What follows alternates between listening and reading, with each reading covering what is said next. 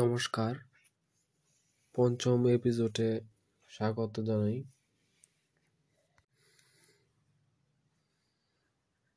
আজকে আমার মাথার খেয়াল আইছে আইতেছে যে চিন্তা আইতেছে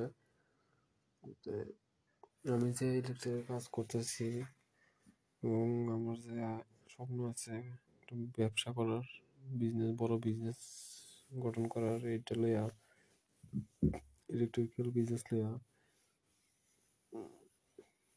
এই সমস্ত কিছু করতে গেলে আমি ভাবতেছি যে আমার নিচে আমার কাজ করলে এটা হইতো না।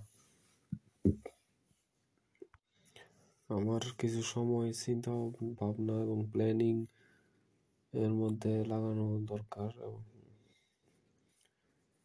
ফিল্ড ওয়ার্ক আমার করলে আমি এখানে আটকে থাকুন, এই ধরনের চিন্তা ভাবনা হইতেছে। তো আস্তে আস্তে আমি আমি আর্নিং আমার নিজের আর্নিং করাটা বন্ধ করে দেবো, মানুষের দেয়া বেশি মানুষের দেয়া কাজ করামো, এরকম প্ল্যান নিতেছে ভাবতেছি।